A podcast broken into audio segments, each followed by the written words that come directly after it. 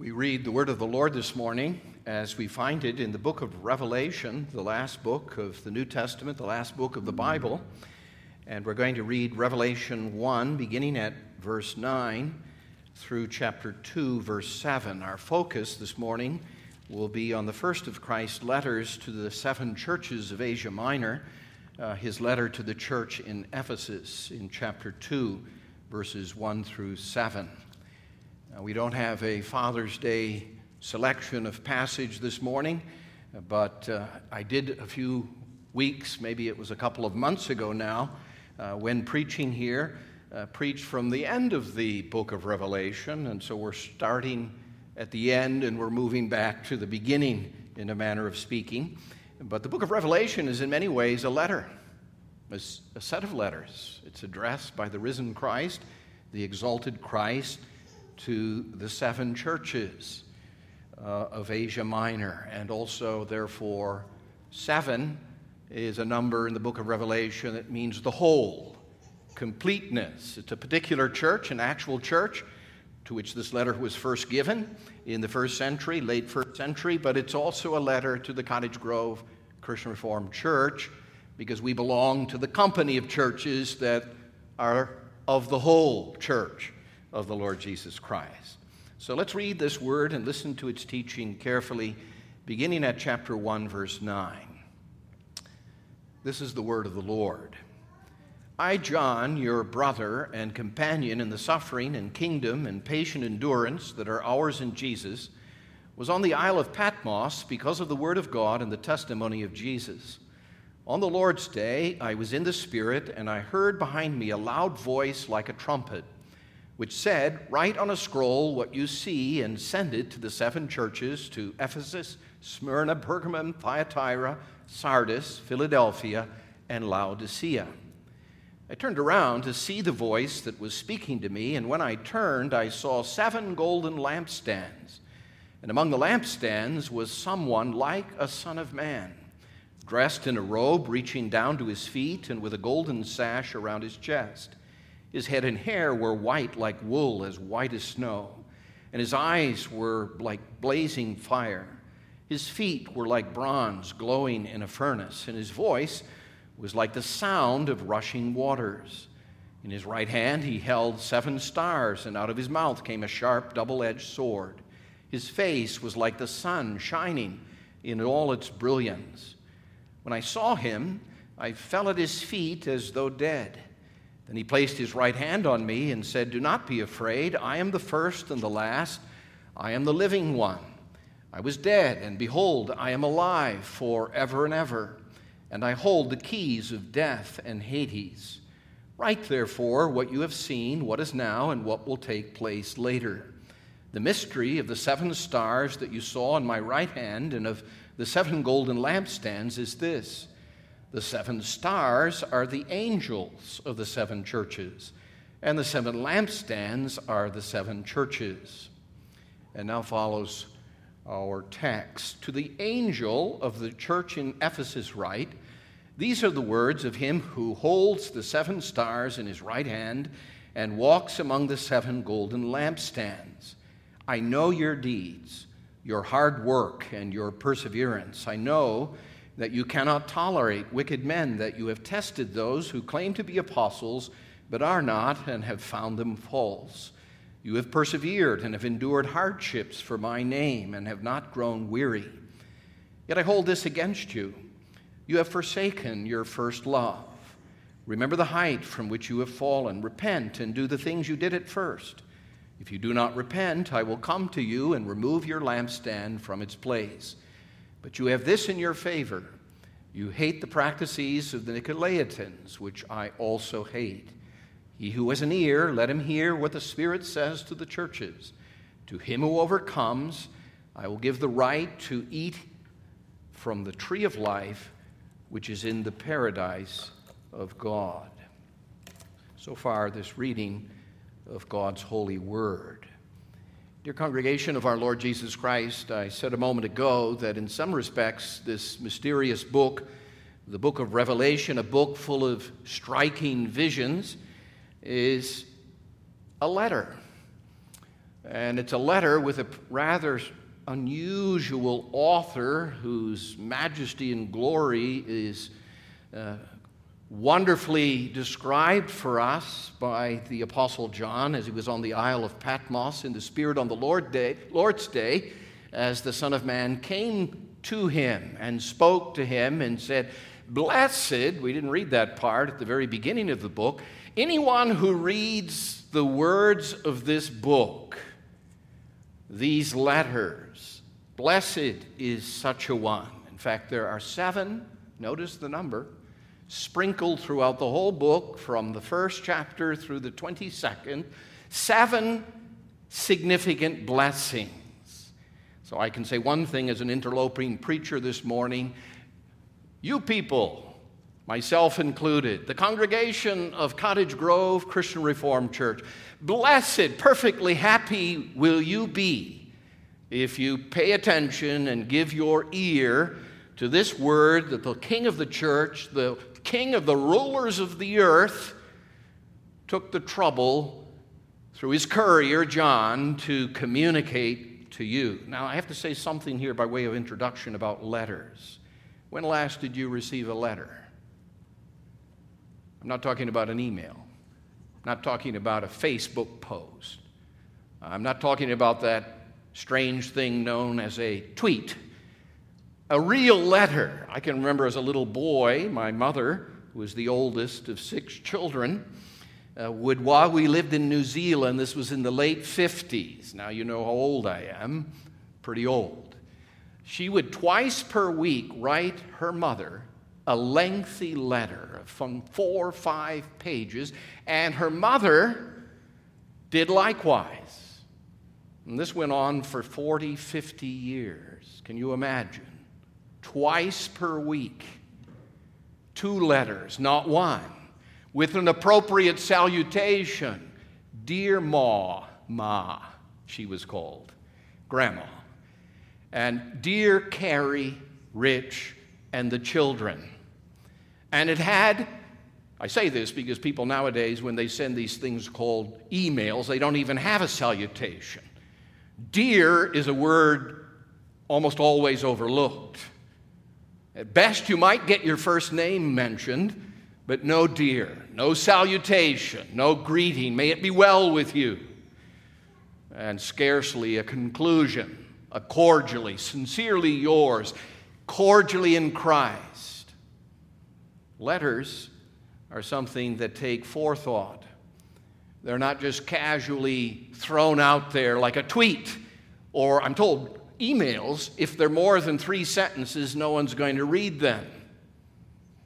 I should tell my colleague, one of them, that because he's always got these very long emails. Now, I don't mean to go too far afield here. What I want to say to you is can you imagine? Here we are, June 21, 2020, and Christ has taken the trouble to address you, us, his dear church, through his messenger, the angel who is a courier, bringing the word to you in his name, promising you his blessing, and telling you even things that beyond encouragement tell it like it is.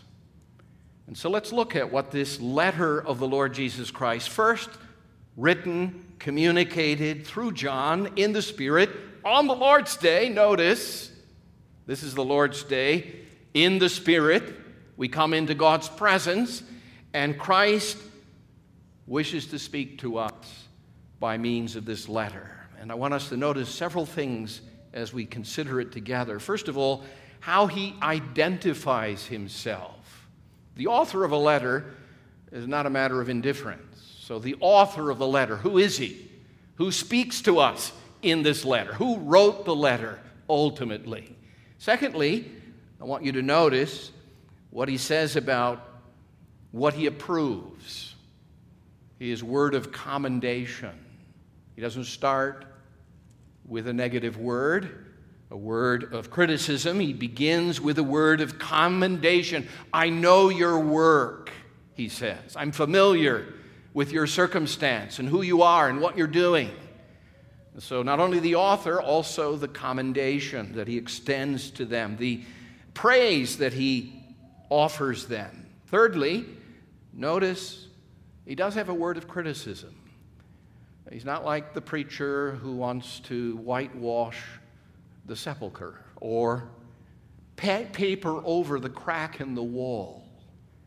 Uh, he's not a itching ears preacher who accommodates his message. If it even if it hurts better the wounds of a friend than the kisses of an enemy.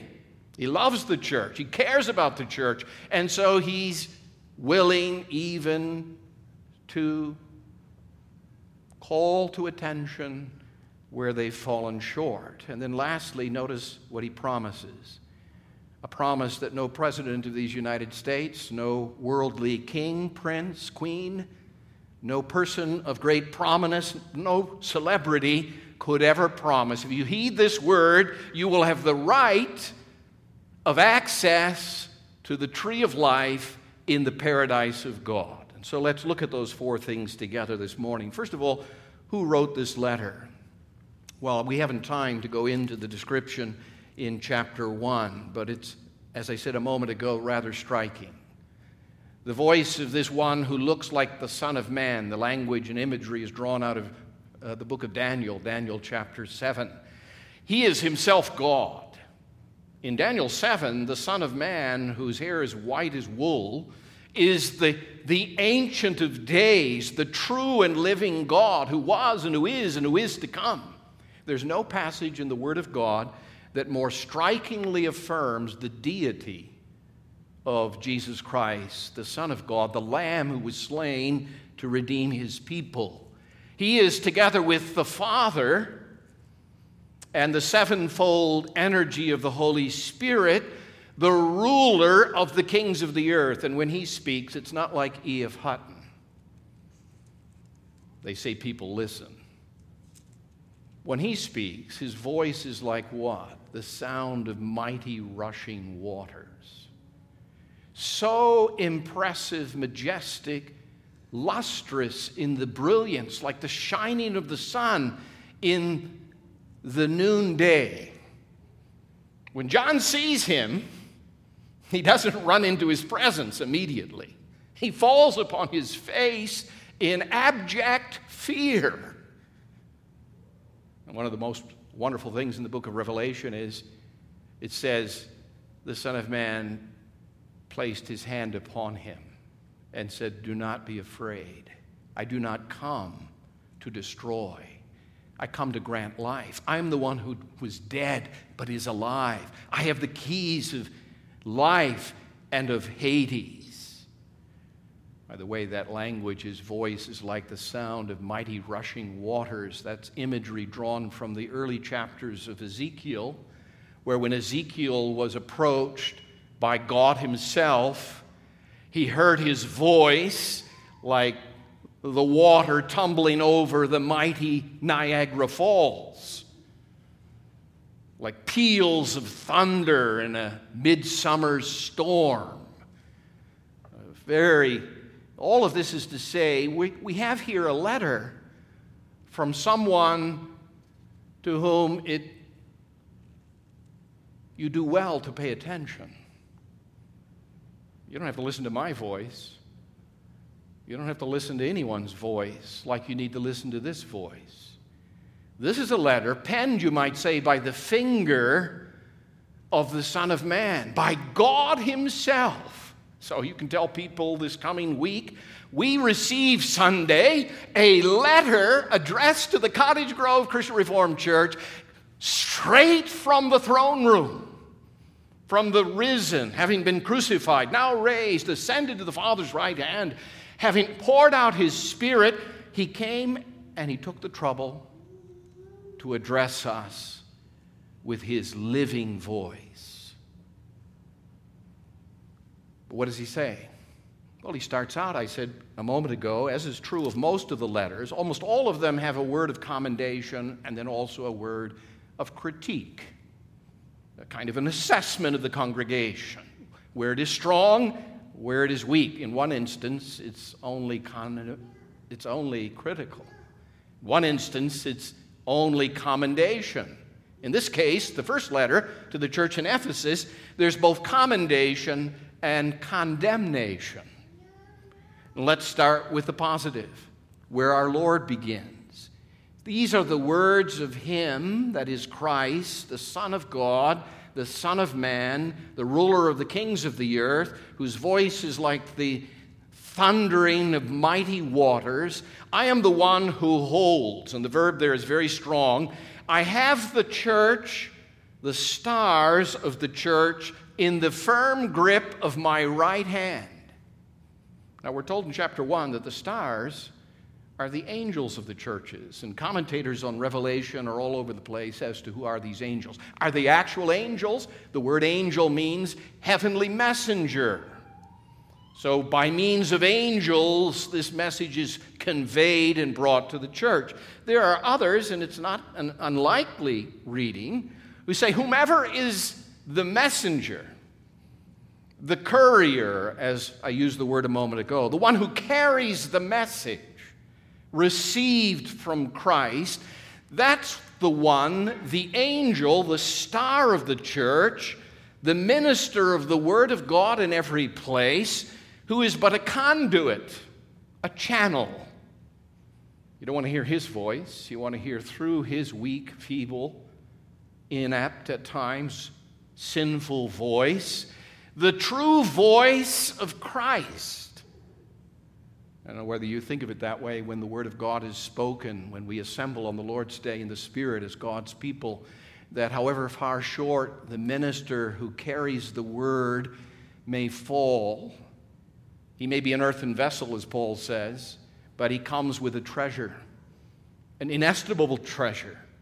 He's a clay jar, but he has in his hands and through his mouth the authority to minister the word that Christ himself would speak to us. So you can say you not only received in Cottage Grove on the Lord's Day a word in the Spirit from the living Christ, but through the angel, the messenger, the courier who brought it to you. And he's one whom Christ has in his firm grip, in his right hand. The seven stars are held among the seven golden lampstands, which are, we're told in chapter 1, the churches, including the church in Ephesus. Now, notice what he says by way of commendation I know your deeds. Now, that's interesting. You know, I come, I've already referred to myself more than once this morning as an interloper. I'm not a member of the Cottage Grove Christian Reformed Church. I don't live too far away. I've been here before. You know me, I know you, but I don't really know you.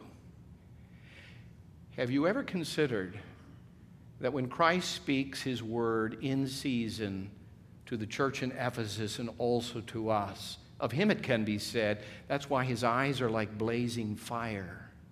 They pierce through the darkness. He knows you, you might say to use an idiomatic expression like the back of his hand.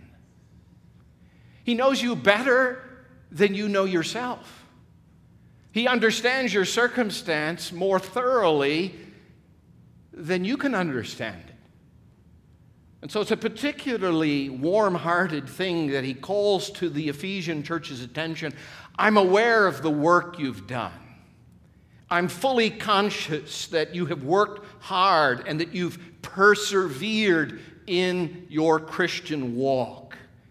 I notice that. I appreciate it. I commend you for it. I don't know whether you ever get weary in well doing.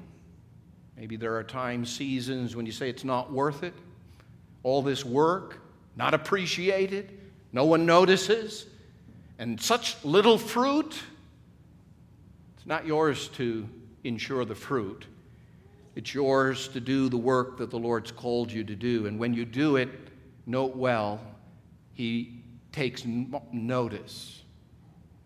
He's not unaware.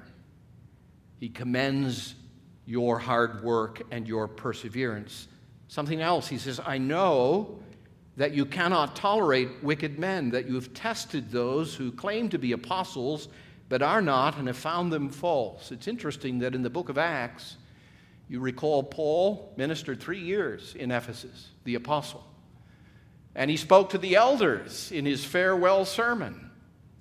And what did he say to them? He says, There will be wolves dressed in sheep's clothing who will come among you and will endeavor to lead you away from the word that I, an apostle, and the other apostles have spoken. And so you see in this case, our Lord's servant, the Apostle Paul, was right. Apparently, this church in Ephesus was a church, like many churches, where there came among them some who professed to speak in God's name called themselves, identified themselves as apostles, but they sifted. They were discerning. They were like the Bereans. They tested the word that was spoken. Did it measure up? Did it hold to the pattern of sound words? They were, if I may use a word that's not often thought as a commendable word, but Christ commends them for it, they were orthodox. They were not ashamed as a congregation to have the reputation that we will not abide in this place false teaching. No matter who it is and in whose name it's spoken. I know your hard work. I commend you for it. I know that you are discerning, you are careful to take the measure of the word spoken to you in Christ's name, and if it doesn't measure up, you reject it you do not receive it. And that's a word in season also for us. If we work hard, we endure, we labor, whatever the results of that hard work, Christ commends us for it. If we seek to be faithful to His word, to His here, to the apostolic teaching that has been entrusted to us, that too, says Christ, I commend you for that. But then He also goes on to say this you have persevered and have endured hardships for my name and have not grown weary. And if you drop down to verse 6, you read, But you have this in your favor you hate the practices of the Nicolaitans. Now, we're told about the Nicolaitans in a subsequent letter, but who are these strange Nicolaitans? Well, we're told elsewhere in another letter uh, that they were a, a group of people a little bit like Balaam who tried to entice the children of Israel in the midst of their uh, approach to the promised land to accommodate to the idolatries and to even the sexual immorality that attended the worship of the surrounding peoples.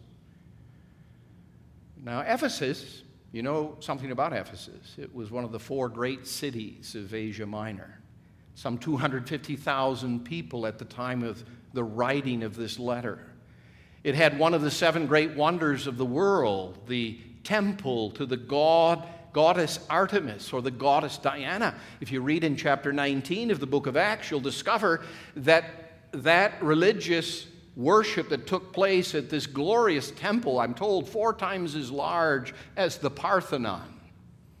People would make pilgrimages to Ephesus to do obeisance, worship, and present offerings and sacrifices and we know in Acts that when the church and the word of the Lord was spoken through the apostles, they were worried in Ephesus that it was going to shut down their business because the Christian church would not make sacrifices and join the temple worship and indulge the kind of sexual immorality associated with what took place in the temple to the goddess Diana. They were worried that their economy would suffer if too many people followed the way of the Lord Jesus Christ. And so when our Lord commends the church in Ephesus, he's commending them because of their resilience, their unwillingness to cut corners, to go along in order to get along, to be successful in business at the price of faithlessness in relationship to the Lord Jesus Christ. And so there's much for which the church in Ephesus is commended by our Lord Jesus Christ. And it reminds you and me also not only that we should work hard, knowing that the Lord commends us for our labor in the Lord, it is not in vain. That we should be discerning as God's people, as His church, and we should re- resist the easy way forward when it involves compromise in the worship and service of the one only true and living God. That's a pretty good list of things for which the church in Ephesus is commended. But now notice, in the third place, there is a word of criticism. Yet I hold, says the Lord, this against you. You have forsaken your first love. Literally, the language is, as some translations render it, you have forsaken the love you had at first. Now, commentators are a little bit over the, on, all over the map on this. Is it, their, is it their love for God? Their devotion and zeal for God's kingdom that was beginning to flag as they moved ahead? Was it their love for Christ that they had forsaken or were in danger of leaving behind them? Others, and I think it's plausible, because the warnings of these letters often relate to the identity of the one speaking, the way he's described, because the warning is God will come and remove their lampstand. Uh, one very competent interpreter says it's on analogy to what our Lord says in Matthew 24. Many, their love will grow cold. But this gospel of the kingdom must be preached to the end of the world. The imagery of a lampstand being removed is the snuffing out, the extinguishing of the church's witness.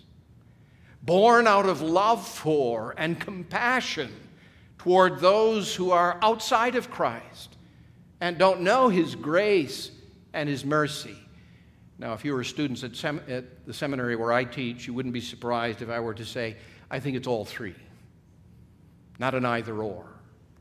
Because, of course, your love for God will always be reflected in your love for those who bear His image. How can you love God, whom you cannot see, when the person next to you in the pew is a person toward whom you're loveless? A bearer of God's image, a brother, sister in Christ a member with you of the household of faith. How can you love God and love His Christ if you don't love those toward whom He was moved from the heart with compassion when He saw them like sheep without a shepherd? You see, this was a church that worked hard. It was orthodox. It dotted the I's, crossed the T's. It held fast to the faith was even willing not to compromise with practices that were inconsistent with the Word, the holy will of God. But they were falling away from the height. They were forsaking that love they had at first love for God, love and devotion to Christ, love and devotion love, compassion toward the lost. You all know you can have a church that's straight, straight arrow theologically, got all of its ducks in a row, everything is done decently and in good order, but there's no heart in it. And so, even though our Lord speaks beautifully, compassionately, and by way of commendation. He warns this church, even as he warns you and me, that it not be true of us, as it was apparently in danger of becoming true of the church in Ephesus. That's always a danger, loving the truth, but not loving the neighbor. Having everything straight and properly ordered, but there's no heart in it, no compassion in it. And if I may, just as an aside, brothers and sisters, say to you, in the midst of the turmoil and tumult that mark our society and our culture. Hold your tongue. Be quick to listen, slow to speak.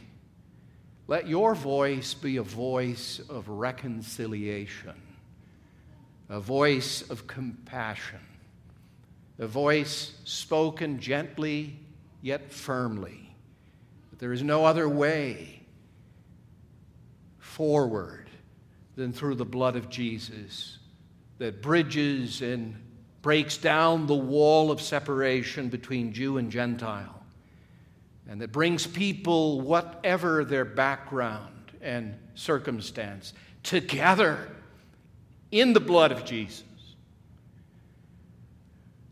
Let's show compassion, particularly a compassion for those who do not know the Savior, don't understand the things of His Word, haven't had the privileges that you and I have had in being nurtured, many of us from infancy, in the Word of the Lord. One last thing notice the promise. I said earlier no president, no king, no queen, not even Queen Elizabeth, reigned longer than Queen Victoria, could say to you by way of letter, even written in her own hand, at its conclusion, He who has an ear, let him hear what the Spirit says to the churches. To him who overcomes, to you, all of us who remain steadfast in the course I will give the right to eat from the tree of life, which is in the paradise of God. Those are beautiful words. They harken back to chapter 3 of the book of Revelation, where in Adam and Eve we were banished from God's presence because of our sin. We were put outside of paradise, Eden, having no longer access, as we read in chapter 3 of Genesis to the tree of life that was a signpost of that eternal life and unbroken communion with God and with those who are God's, world without end, that is only regained for us through one greater than Adam, the last Adam, the perfect Adam, the Lord Jesus Christ, in and through whom you, I can say it to you in Christ's name this morning, have perpetual and unbroken and unhindered access to the tree of life, which, if you eat of it in the kingdom of God, you will live, truly live, flourish. Not only a few years in this earthly pilgrimage, but throughout the world to come. World, life, everlasting, without end. Now, that's a letter I trust you'll agree with me, that deserves a careful hearing. Don't you agree? May God grant it. Let him who has ears to hear, hear what the Spirit says to the churches. Amen. Let's pray. Our Father in heaven, we thank you, Father, that through your Son, now exalted to your right hand, and by his Spirit, through his servant John, you speak to us in this letter. You communicate to us who you are, that which you approve, and that which you disapprove, and make a rich and glorious promise to encourage us, to stimulate and provoke in us a readiness worked in us by your Spirit to continue in the course, to overcome, not to be defeated, broken, or to fall away in the course. May we heed, listen carefully to the voice, to the Spirit who speaks to us in this letter. We ask in Jesus' name, amen.